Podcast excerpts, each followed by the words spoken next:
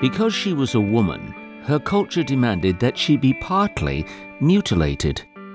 Yet, with her mind intact, she escaped a forced marriage and made her way to the Netherlands, where she became a member of parliament. Now a women's rights leader, she has been called by Time magazine one of the hundred most influential people in the world. But she most enjoys being called simply an American. I'm Dr. Alan Campbell, and this is Watching America. All my life, watching America.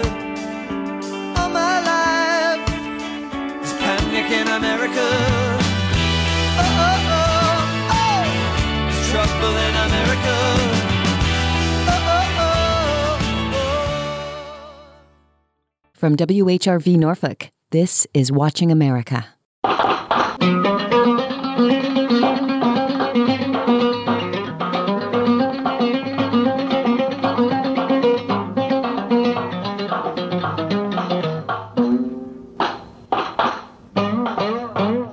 Music you hear is from Somalia. It is tribal and clan music intended for war.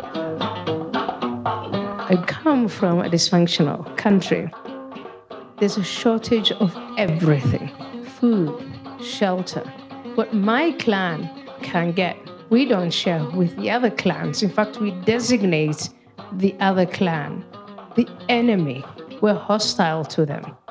So when we go to the water hole to get water, we try to get as much as possible for ourselves, for those who share our name, who share our bloodline, and we don't leave any for the others.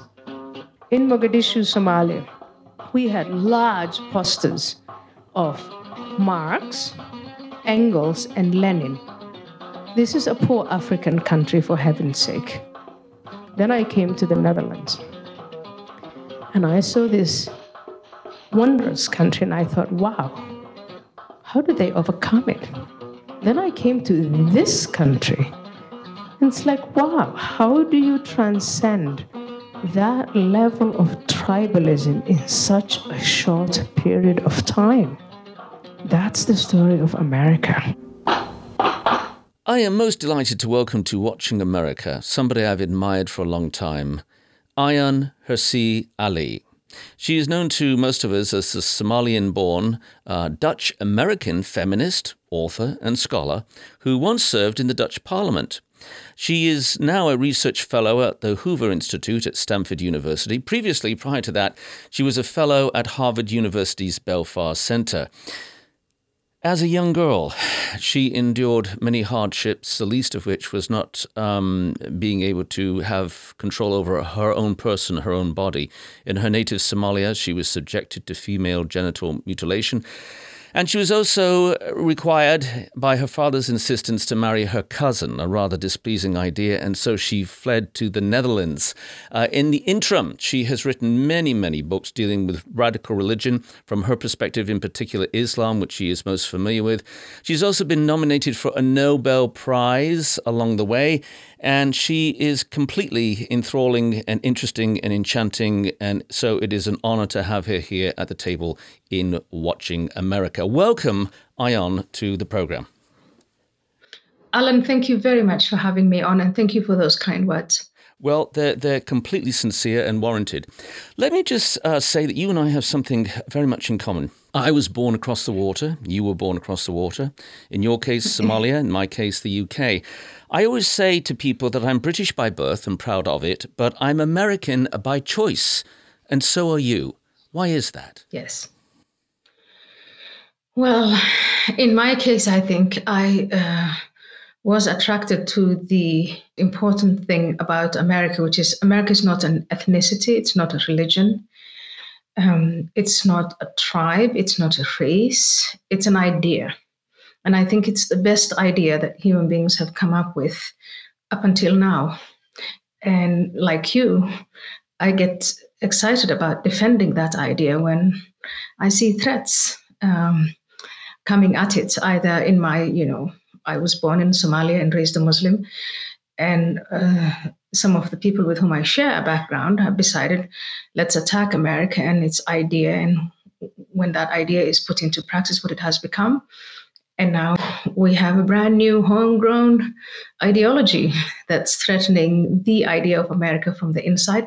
If you want me to sum up what I think that idea means, it's life, liberty, and the pursuit of happiness. Well stated. Um, it was the 9th of June, 2020, at exactly 8:32 p.m. that you tweeted the following.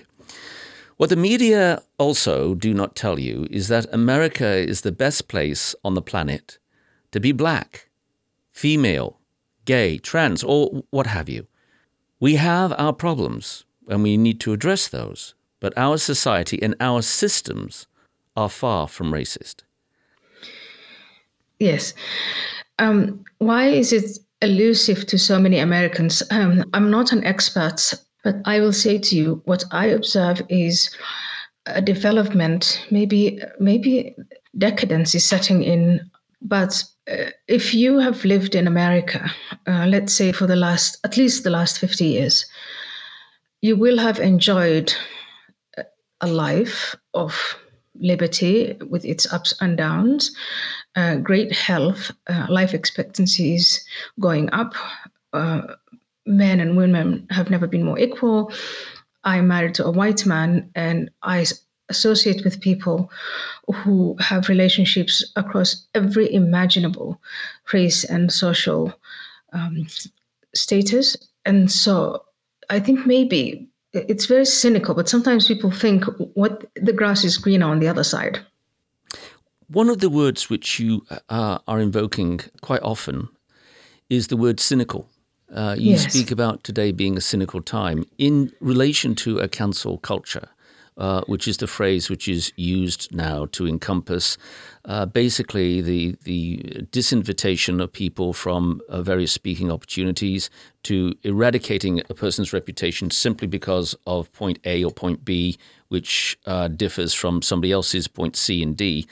Mm-hmm. The word cynical is employed a lot. What? How do you see that manifested in American culture? So the, the best people really to give you the best answer are the philosopher Peter Boghossian and mathematician James Lindsay, and then the British um, editor in chief of this magazine, Areo, Helen yes. Pluckrose. We've they had have, them all um, on the show. Yes, so I would say I would defer to them when it comes to uh, really a structural and well researched and rigorous way of understanding what this is all about. Again, I come across a lot of people who say they don't believe in cancel culture, they hate it, they despise it, uh, but they're willing to go along with it if they can further their career, make more money, uh, keep their friendships and their network. And that's what I mean by cynical, that you're really, you're doing something to benefit you on an individual or in a sort of narrow interest group kind of thing. But meanwhile, you really are eroding the institutions of liberty, sincerity, trust between individuals and people, just so you can have, you know, your your, your profit of the day. Uh, that's cynical. It seems almost now that you can't invoke the phrase ignorant we have a lot of, which doesn't mean stupid, but mm-hmm. uneducated mm-hmm. in the broader sense, people who are taking actions in an egregious way that um, is completely illogical. For instance, the, the pulling down of the of the statue of Ulysses S. Grant, uh, right. uh, who was certainly uh, a defender of the interests of African Americans. Mm-hmm. Uh, to what extent do you hold the universities responsible for this complete neglect of uh, giving a well rounded education to Americans about America? Right. Um, of course, I hold them responsible. Um, and I want to go back again to the concept of being ignorant. Um, look, if you are coming from a small village somewhere in Africa or the Amazon and you haven't been exposed to any kind of formal education, I think we are all very forgiving and very tolerant of that kind of ignorance, of not knowing because there was never an opportunity to know. But if you've paid, or your parents or your community has spent well over $70,000 for you to go to school and be educated and you come out this way, then I think uh, this should be met not just with holding universities responsible, but with righteous anger in saying, this is a con job. Uh, we, we fought in this country, the United States of America, for decades to include women and African Americans and other minorities in getting access to higher education. And when you when you then enter the institutions that are supposed to provide you with that higher education, if all they've given you is activism and activism in some kind of uh, grievances that never end. Uh, you are oppressed and you're oppressed, and all you can do is tear down statues, tear down everything, dismantle everything. So I think we should hold them accountable. And I'm understating what I'm saying. The, the kind of anger I feel right now at universities is enormous, and I'm not the only one. I was intrigued when I uh, saw you speak regarding uh, your your origins, uh, growing up in East Africa and, and, also for a while in, in Ethiopia, and you are uh, very much aware of, if you will, tribalism, uh, the idea yes. that you are part of a particular tribe, and it would seem that you were seeing an outgrowth of the same thing, not by lineage and bloodline in this case, but by ideology. How are you encountering this, and what do you think is the antidote? So what I'm seeing is um, this activism now. Um, I'll, I'll, I'll just give you a little uh, bit of my first encounters with it. So, so when I was in Holland and I started uh, to join public debates and discussions on themes such as integration of immigrants, Islam, women's rights, I would encounter people who would say the requirement for immigrants to assimilate into modern society is Eurocentric, it is colonialist. Um, and I think back then we used to dismiss those people as multiculti. Uh, we used to call them mm-hmm. cultural relativists. I used to debate them. I used to make my case saying you're actually, by using this uh, well intentioned language, um, you are actually excluding immigrants and Muslims from modernity and the fruits of modernity. And I never thought they would ever, ever become this big. I mean, I don't know if you remember this, but the former Prime Minister of the UK, David Cameron, and yes. Angela Merkel, the Chancellor of Germany, at some point they came out and they said, multiculturalism doesn't work, it's dead. And I thought that most people felt that way. And if our leaders were saying that, then it was really a question of doing our very best to include and integrate um, immigrants, especially from Muslim countries, into Western society. And now I'm here in America, and yes, I'm seeing this. This thing has it's grown, it's metastasized, and they want to put society through this sorting machine where we're not individuals but we are groups and we belong to groups. And these groups are they can only relate to one another through power and a prism of power. And so you have the oppressor which is white heterosexual male and everyone else is oppressed. And then those who are oppressed they're also put through some other kind of matrix which is just it just defies logic and it's so absurd. Uh, but these victims then are in constant they're, they're, they're taught constantly to bring down the system that's oppressing them. And so this thing has morphed into an ideology into a cult into secular religious fundamentalism of a kind that uh, is determined to bring down our liberal institutions. And, this is i'm really um, I've, I've, I've been calling it tribes. They want us to be tribes uh, I can see the tribal logic because growing up in a tribe myself, you you you you were a member of your tribe and you sought. It was a zero sum game. Uh, everything was scarce, so what we had we had to keep and we had to take away from the other tribe, and other tribes felt that way. And I mean, I don't need to describe to you what Somalia looks like now, or apparently Republic of Congo or Afghanistan, or any of those places where tribalism actually is applied from the get-go. And it's weird, it's very strange that Americans seem now to be subscribing to that kind of mentality. Well, the very motto of the nation is out of many, one. And you must wonder, one must wonder, uh, how is this ever going to be attained again? Peter Boghossian, who he referred to at the outset of the program, um, when I interviewed him, he, he said something which really struck me and stayed with me, amongst many things, incidentally. But he said, We've lost the appreciation for nuance in argument. Uh, mm-hmm. and that is uh, tantamount to me to just basically the the the true disintegration of intellectual pursuit uh, the inability to to differentiate between one facet of an argument and another. It would seem to be increasingly today that politics is a type of fashion rather than a logical adherence to a series of conclusions. I think because we've neglected teaching, and now I blame the adults more than the young people, because these young people obviously went to, through a long process of socialization they went to preschool, they went to elementary and secondary school, and then they go to university. And that is the process. That is the time when you teach young people to be tolerant.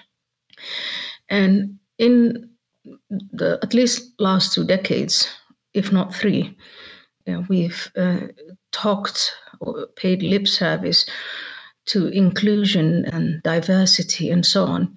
Uh, but we really neglected to teach them about the true meaning of tolerance and the true meaning of freedom, free speech that former generations fought for and died for.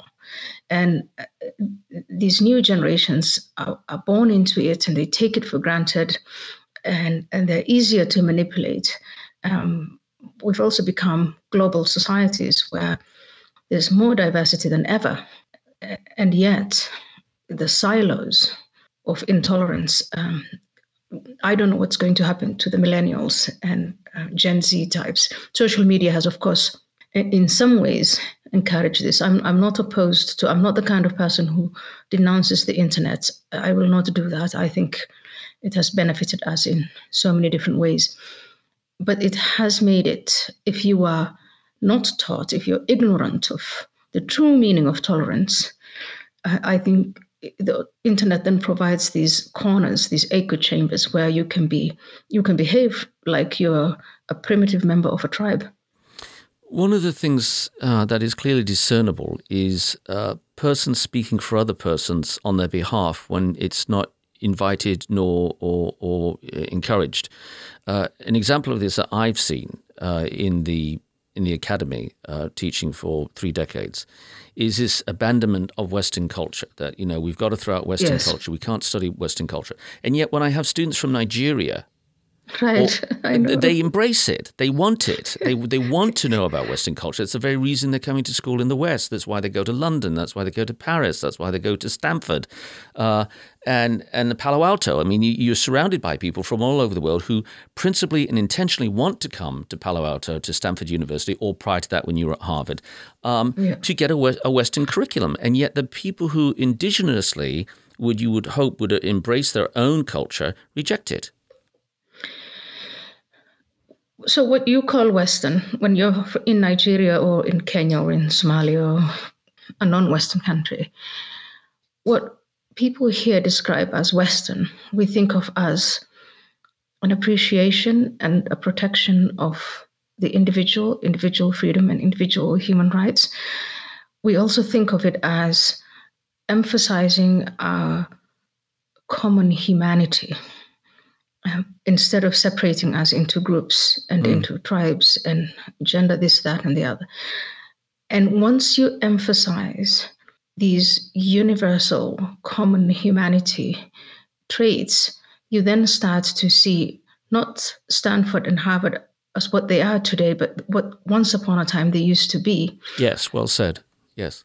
And what they used to be was to empower the individual in his or her pursuit of their happiness, their mm. economic happiness, the moral happiness.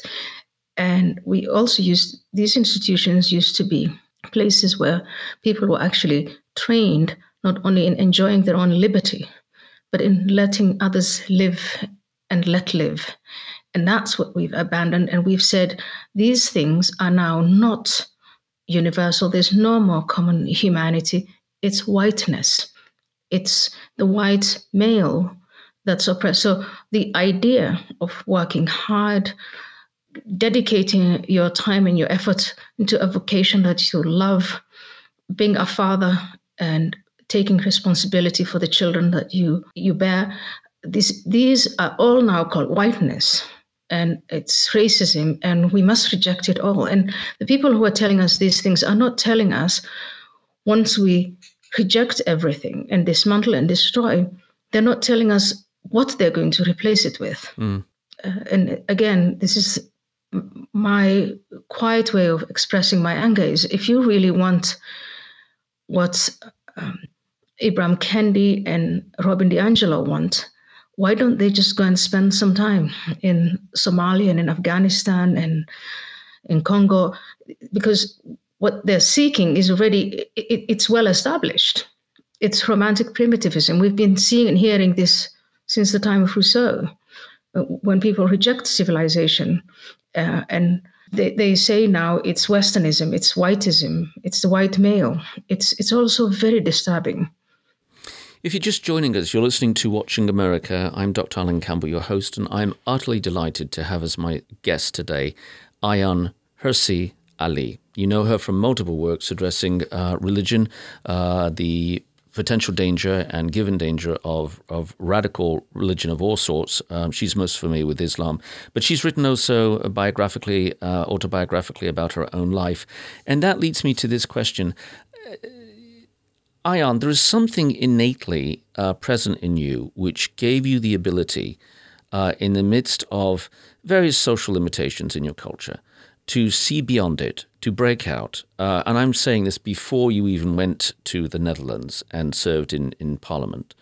Um, what was that? What was that, uh, dare I even use the word spirit, inside you that was willing to persevere uh, unassuredly because you weren't assured that everything was going to go uh, clear to a plan or, or the revelations that you would discover would be favorable, but you kept pursuing it. What, what is it innately in Ayaan that allows you to do that or did allow you to do that? I think I'm just again one individual among many. I I don't know if it is spirit. I think we, we all have it, honestly. I'm not the only one. Um, growing up in Africa and the Middle East, I saw so many girls uh, and even boys speak about, whisper we weren't allowed to speak about it. This is why I'm passionate about free speech. Is we weren't allowed to ask questions, so we whispered in corners and we questioned, and uh, some of us were lucky enough, uh, like I was, to get the opportunity to read and write. And the more books I read, the more that broadened my mind, and the more that I would say encouraged my resilience and my hope and optimism that there's something better than this. My mother used to say, and the other fundamentalists who raised me, we were given life by God so that we can suffer. And the more we suffer, the better, because we will be rewarded in the afterlife. And I used to question this along with some of my age mates. When is this afterlife going to start? Life is too painful. Yes. Yes. And and here's and this is then again why I go back to the reading and the writing and Western influences is um, when you read Charles Dickens in Nairobi or in Kampala for that matter, you think, my God, yeah, it, there is a possibility. Life could be different. And I, I would stop reading Dickens, pitting the characters he depicts more than my own life and I'd pick up Nancy Drew, and I would think, wow. So that there's a place on earth where that's possible, and I, I, I, would read, you know, we would read Secret Sevens and Famous yes. Fives. There, there was no J.K. Rowling at the, at that time, but the, the, this is again, I don't know. You you you think that it's something that's unique to me, or some kind of spirit, but it really is that as human beings we have the capacity to know, to be curious, and then to explore. And, and then your circumstances sometimes give you the courage to say, well, I know, uh, I know this devil, but I, am going to, I'm willing to see something else, and I'm willing to take the risk. And Western societies have given us, and you can see the millions of people from Africa, the Middle East, and everywhere who want to come to America and who want to come to Europe, they're willing to take a risk to find something better. All the more disheartening, all the more saddening than when Americans and Europeans say that their societies are evil, racist, colonialist, and all this BS that we're hearing these days. I noted, Ayaan, that you used the term whispers, uh, that you would only whisper. We've entered Yeah. into a new age of whispering in the United States. Um, I see Yeah. it manifested among students. Uh, students are loath to express any opinion now. It's it's like pulling teeth, as as the expression goes. I saw you at the University of Boulder in Colorado, and you asked the students, "Are there any questions you're afraid to ask?" A very legitimate question, and it was quite alarming. Uh, I couldn't see the audience in, in its entirety, but uh, there did seem to be some hesitation. I have students who are afraid to express an opinion, and I say, Well, why are you afraid to express an opinion? Well, I might offend somebody. And then I say to them, Could you please explain to me where in the US Constitution it guarantees you won't be offended? And, and, and another manifestation, uh, I, I will ask deliberately provocative questions in, in a persuasive speech class uh, I've taught in argumentation. And I'll just, to, to just get a, a, a general read of the class, I'll say, Is it all right for somebody to believe that their religion is better than others? Almost universally, I get the response, no, no, it's not right. and I say, this is completely ludicrous. You can't say that, Dr. Campbell. Why can't I? Because that's not right. And I and I say, well, is is it all right to believe that one vehicle you own is better than another vehicle, and that's why you've chosen it? I would fully expect a Muslim to say that he believes or she believes that Islam is the best religion. Otherwise, why are they Islamic? Or the same for that matter for a Buddhist, uh, or for a, a Hindu, or for a Christian. Um, so that it's not permitted even for the individual to have um, an impassioned view of any sort, religious or even secular. And this is a free society with a constitution like ours and a First Amendment. Um, will you permit me to read? Because I think the person who saw this coming is Alexis de Tocqueville, way Yes. back Yes, in time. Will you permit me to read a quote welcomed. him. Yes, by all means, please do. of yeah, what could happen to America? Uh, so de Tocqueville says this After having thus taken each individual one by one into its powerful hands and having molded him as it pleases, the sovereign power extends its arms over the entire society. It covers the surface of society with a network of small, complicated, minute, and uniform rules, which the most original minds and the most vigorous souls cannot break through to go beyond the crowd. It does not break wills, but it softens them, bends them, and directs them. It rarely forces action, but it constantly opposes your acting. It does not destroy, it prevents birth. It does not tyrannize, it hinders, it represses, it enervates, it extinguishes, it stupefies, and finally it reduces each nation to being nothing more than a flock of timid and industrious animals of which the government is the shepherd. When you read this, you see that the people who are scared to uh, whispering in corners, it, it, it's almost like uh, I've been taught, you know, governments act top down. They take control of power and they force you to do things. What we're witnessing in America, and maybe to a lesser degree in the UK, is we're having hordes and hordes of people coming from the university saying, we want to give power to governments and institutions. And, and then you, you see this phenomenon that de Tocqueville was describing back then, as in liberal societies, beware, this is what could happen. Um, Continue. Yes, by all means. I want to give another little quote. This is one line only. He goes on to say, Tocqueville goes on to say, I have always believed that this sort of servitude, regulated, mild, and peaceful, of which I have just done a portrait, could be combined better than we imagine with some of the external forms of liberty, and that it would not be impossible for it to be established in the very shadow of the sovereignty of the people. So, people in America now, uh, and I'm very, um, I really think this is on the side, on the left side of the aisle, are willing to give the government and institutions of power to hand their freedoms over. For what? For little things. Uh, so you can keep your career and you know you can be invited to a party and that's what the whispering is all about path of least resistance exactly one of the curious things that I mean, you and I have uh, uh, this show is called Watching America, and the premise is is that obviously I was born abroad, so I I, I have this love for this country. I mean, and uh, unapologetically love for this country. Although I am worried, increasingly worried as you are. Um, one of the things about the uh, American temperament, which has always struck me as curious, is that on one level, it, at least it used to be true, that this was one of the most patriotic nations on the face of the earth. I love America, you know, and all of that, and flags and, and Fourth of July fireworks and what have you.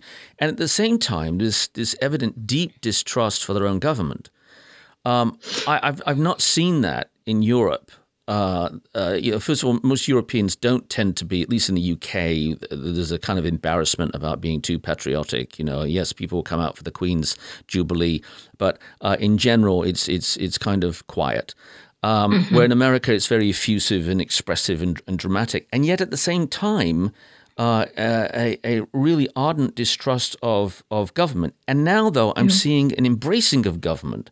So right. the whole shift of the American psyche is is now, you know, going. If you want to say, you know, uh, from from starboard, you know, it's just leaning yeah. in the other direction yeah. so quickly, so fast that I, I, I don't know how to interpret it and again, this is why I went back to the greatest watcher of America, uh, de Tocqueville.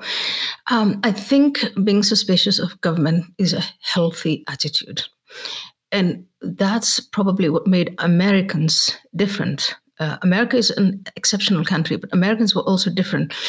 Both Republicans and Democrats, conservatives and liberals, to a certain degree, were I just want the government to leave me alone, to do my own thing uh, yes, maintain law and order and provide for the for the you know those who can't provide for themselves.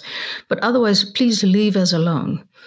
And now we are seeing more and more activism for government power for authoritarianism. It's I, I think the right the extreme right the far right is well studied and well understood. And of course we have to fear them. And we have to keep uh, keep them at bay. But I think that the stealth with which the Democratic Party, in particular, and uh, broad, more broadly, uh, the left has been infiltrated by these terrible ideas. I know we, we keep talking about things like cancel culture, but that they have now adopted an, an ideology uh, which is moving fast forward, too fast, well, we are. I listened to uh, the acceptance speech of uh, Kamala Harris, and a few words struck me. I'm paraphrasing, but she said, "We will take care of you. We will do this for you. We will do that for you." And I thought, "Oh God, no! We don't want government to do that for us. We do that for ourselves. We just want government to leave us alone." What we want government to do is to stop the rioting, stop the looting, stop the disorder, and then leave us alone. And this is what America used to be, and now it's it's alarming actually. If you're just joining us, you're listening to Watching America. I'm Dr. Alan Campbell, your host, and I am thrilled to have Ayaan Hirsi Ali uh, with us this day. It is a great honor. One of the things I've heard you say that you came from a dysfunctional family, you came yes. from a dysfunctional community, and you came from a dysfunctional country. And then tied to that, you said that part of the dysfunction was found in uh, certainly uh, uh, an idealized concept uh, of posters of Marx, Engels, and Lenin. Um, and now we seem, in certain circles, to be uh, reinstating those names, uh, if not by you know direct name, at least the ideology associated with them. Is this incredibly puzzling to you? It's puzzling, but then the older I grow, the more mature I become, the more I see, okay, so um, I used to be friends with the late Roger Sandall from Australia, and he used to call it, I think he called it uh, romantic primitivism. So uh, human beings have always had this tendency to think that there's some kind of perfect utopian reality. Either it was in the past or it lies ahead. And uh, what I find puzzling, to be honest with you, is after what we've seen in the Soviet Union, after what we've seen in Cambodia and in China, and what we are seeing in Venezuela, what is puzzling to me is why is it that we still have in America the lingering idea that applied communism or applied socialism is going to bring us some kind of utopian reality? Well, the argument is, of course, it's not been done right before. I know. oh, God. yeah, we all get it Yeah. right one time. You know, that's basically how it's, it's being introduced to people. Let me ask you about you getting older and mature, if I may. And I don't want to be indelicate. Uh, we, we're told that ladies don't like to discuss their age, but at the time, Okay. Yeah, at the time, Infidel came out, which uh, was your your breakthrough major publication. Um, you were 37, and now Yeah. you're in the regions of 50. And so that is a distance of 13 years, but a lot can happen in 13 years. How has Ayaan Hirsi Ali changed in those 13 years? So I'm 50 now, exactly. November, I'll be 51. Um, I think I probably belong to one of the few individuals who would say, I love aging. I do too. I lo- yeah, I love getting older. Yeah. Uh, I'm less fiery. Um, I'm more tolerant. Um, I've come to appreciate life on an everyday basis way more. Instead of obsessing about what is to happen in the future, I'm living in the moment. Um, I'm, a, I, I'm so glad I'm an older mother because I'm so much more patient with them, with the children. I have a two year old and an eight year old. I'm a better wife. Um, I just, I, I love being older and more mature. I've also come to see, remember, my work, my professional uh, work is really trying to understand the ideology of radical Islam, why young people get into it, what they get out of it. I've, I'm not saying I'm understanding of it, but I, I now think, God, I know where they're coming from and why you wouldn't give some of these, if you're a young man, young Muslim man, um, you wouldn't want to give up these privileges and why you're hurtling toward it, uh, more forgiving.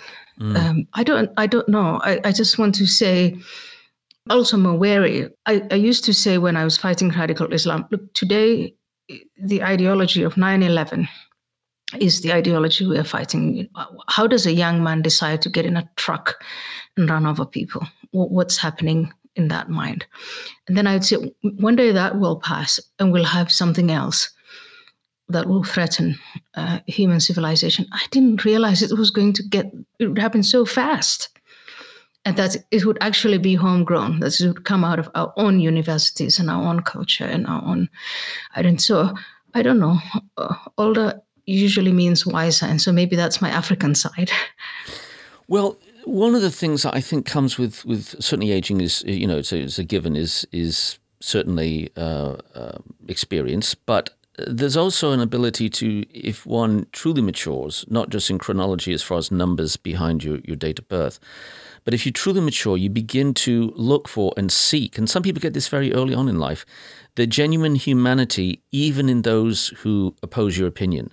And that's what's so, uh, there's a starvation for that right now. We, we don't have that. We have an inability on the parts of so many people to look beyond the, if you will, the totem pole that people cling to or their particular beliefs and to say, well, there must be some reason behind it, as you've just stated. You know, even for, for the radical, there's a reason that they're, that they're thinking the way they are.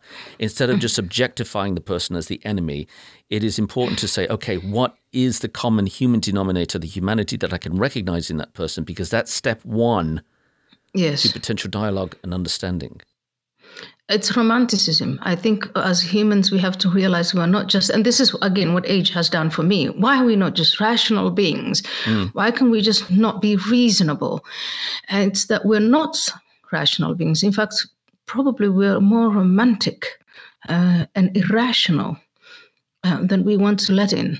And again, this is if you want to understand what's happening in America, in the UK, in Europe, uh, people are less inspired and incentivized and invigorated by reason. They love romance. They, they, this is one thing, and this is why I think open societies have to remain forever vigilant. Why did we invent religions? Mm. Why did we why did we invent stories in movies? And as human beings, we're attracted to this kind of uh, fiction of a of fact, and and just sitting there and droning out the facts, it's not going to do it for us. Ayaan, you are a person who questioned your own faith. Uh, I'm just right. curious uh, I am very much a deist. I don't expect anyone to subscribe to my particular viewpoint. Um, mm-hmm. I love Peter Boghossian, uh, who is an ardent atheist. In fact, most of the people I have on this show who I really like, I mean, in, in passionately like, tend to be atheists. I don't know. It's an ongoing joke around this place. Um, yeah. But I'm a deist. Where have you settled, at least um, conceptually, with the idea of, if you will, um, a divine creator? Uh, or do you reject that idea? Do you, do you believe we're just matter, or do you think there is some, to use Ralph Waldo Emerson's concept, an oversoul or some entity, a deity that looks down on this blue marble? I've become softer. Um, I was a hardcore atheist, and I thought people who believed in God, uh, who were deists, were just plain stupid. Mm-hmm. I've become, again, with age and with maturity, much softer. And um, I've also come to discriminate between uh, faiths, between religions.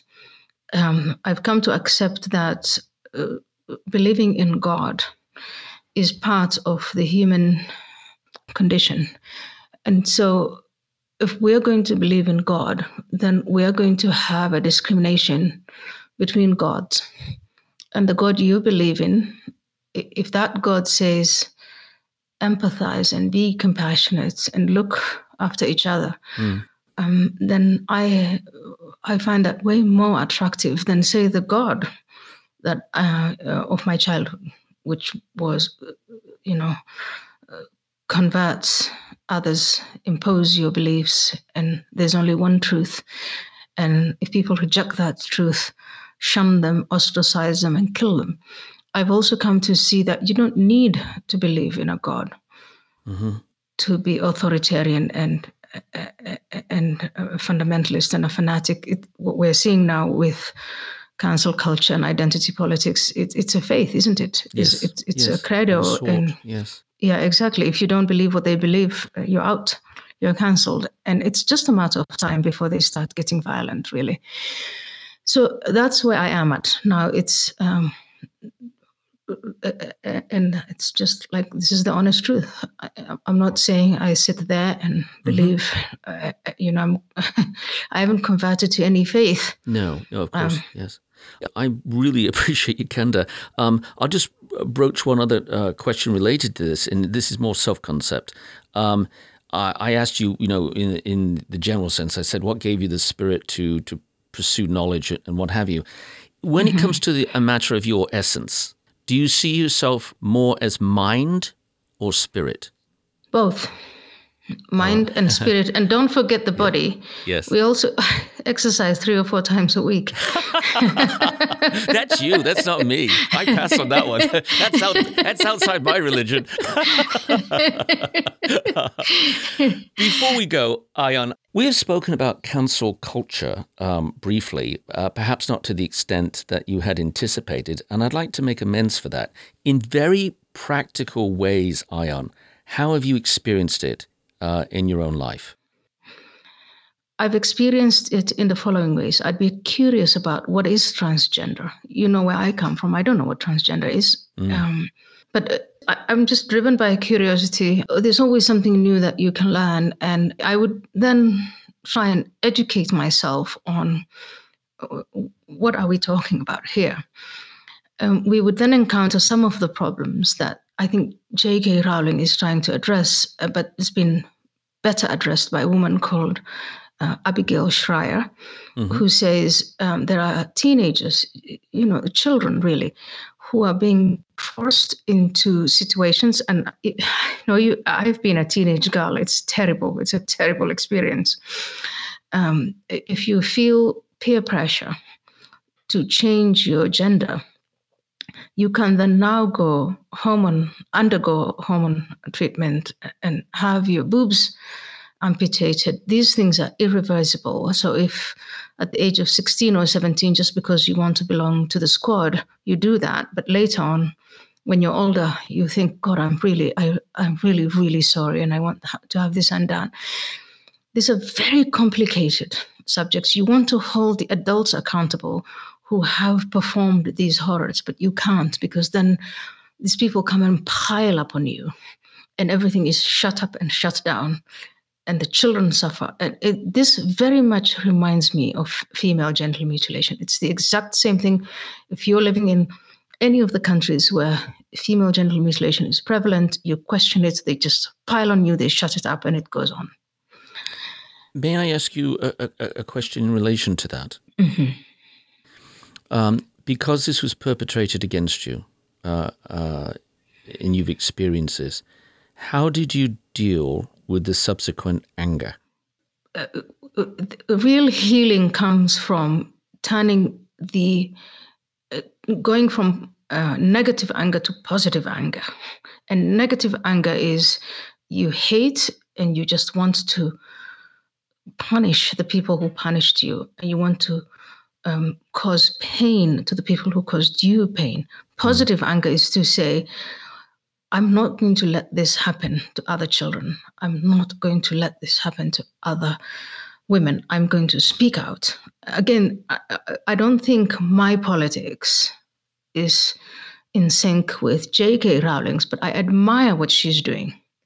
To, she's expressing what I call positive anger, which is saying she's using her money and her celebrity to say this is a violation of the rights of the child. It's a human rights violation, violation against the rights of women. I'm going to speak out against it. I'm going to turn. That's positive anger. That's that's what I where I what it has done to me. It has done for me it's also what I try to propagate is to say don't live in resentment and in bitterness and you know uh, you've come out of it i've survived fine. There are those who are not surviving but let's campaign to stop it knowing it's going to take forever.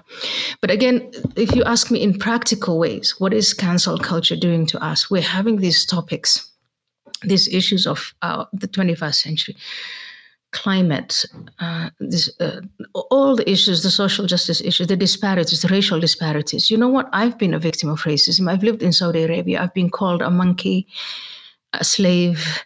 Um, we've been really, really treated badly by the Saudis. My anger, then, that my ne- negative anger would be why don't we avenge, take revenge?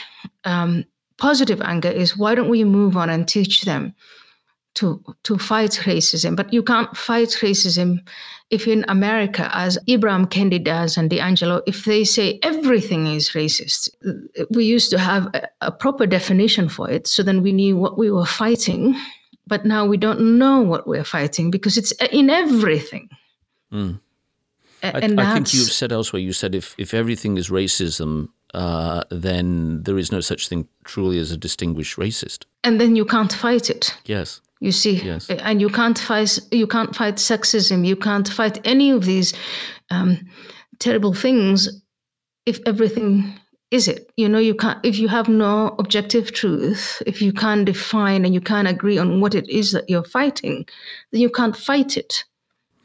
Before we leave, one was the uh, most dramatic example that you can think of when cancel culture frightened you or has frightened you the most? On an intimate level, I would say when my husband was subjected to just by a bunch of students, he was called a racist and um, he, he, he thought, you know, we, he thought he was ruined. And you don't understand cancel culture until it comes for you and your family. Hmm. What's happening to other people from afar? You think I'm. It's an opinion. I'm. I'm going to express that opinion. But when you see the pain, and it is up close and personal, that's when you start to stand up and think, wait a minute, what is this? what is this thing and why? I never called it cancel culture. I told you we called it multiculturalism and moral relativism, and we called all of these things. But when it comes for you, and it comes for your family, that's when you start to think, wait a second, I need to know, I need to understand what's going on. The more Americans who get acquainted with cancel culture and its origins, the more we will reject it. Finally, Ayaan Hirsi Ali, if you were to be given 30 seconds and everyone in the entire world would hear what you were going to say, and the majority would abide by it, mm-hmm. what would you say in 30 seconds? The philosophy of liberalism, the values, the norms, the customs that liberalism, classical liberalism, has given birth to is superior to identity politics, to Islam, to any other kind of orthodoxy, to totalitarianism, and we just really need to fight for it. Clarification just for persons in our audience. We always have younger people joining us all the time. Could you define what classical liberalism is? It's the idea that an individual is free, that as human individuals, we're all free and we're united by that common humanity, that we build institutions that protect those freedoms and human equality, regardless of your gender, your class, whatever. And because I know young people all have this and they probably don't know, but I would say to young people if you're ever in doubt, then please travel. And if universities want to redeem themselves, we might have to put a fund up somewhere where you can go and live in a place where people are not free, just so you can experience it and come back. Ayaan Hirsi Ali, we spoke earlier about spirit and mind, and I have to tell you how much joy you've given me because of your spirit. I love your spirit and I love your mind. And I am so grateful for you having spent time with us and watching America. Is there anything you want to say that you haven't said? I, I want to say, Alan, thank you very, very much. Thank you for doing this. And I think we probably have to do a lot of this uh, to reclaim the institutions that are eroding right now. That's it. God bless you. Take care. Thank God you so bless much. you. Bye bye. Bye bye.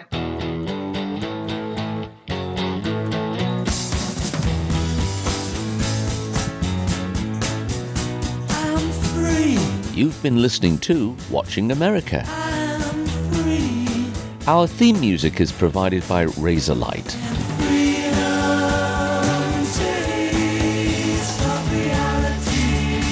Our recording engineer is Todd Washburn. I'm free. Our producer, Paul Bebo. I'm free.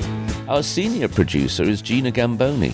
And freedom taste of reality. Executive producer, Chuck Dowd. Chief of Content, Heather Mazzoni. And CEO, Bert Schmidt. I'm watching America's creator and host, Dr. Alan Campbell. And I'd like to take this opportunity to thank you for your kind and considerate contributions that make this show possible. Until next time, take care and blessings. Watching America is a production of WHRV Public Media in Norfolk, Virginia.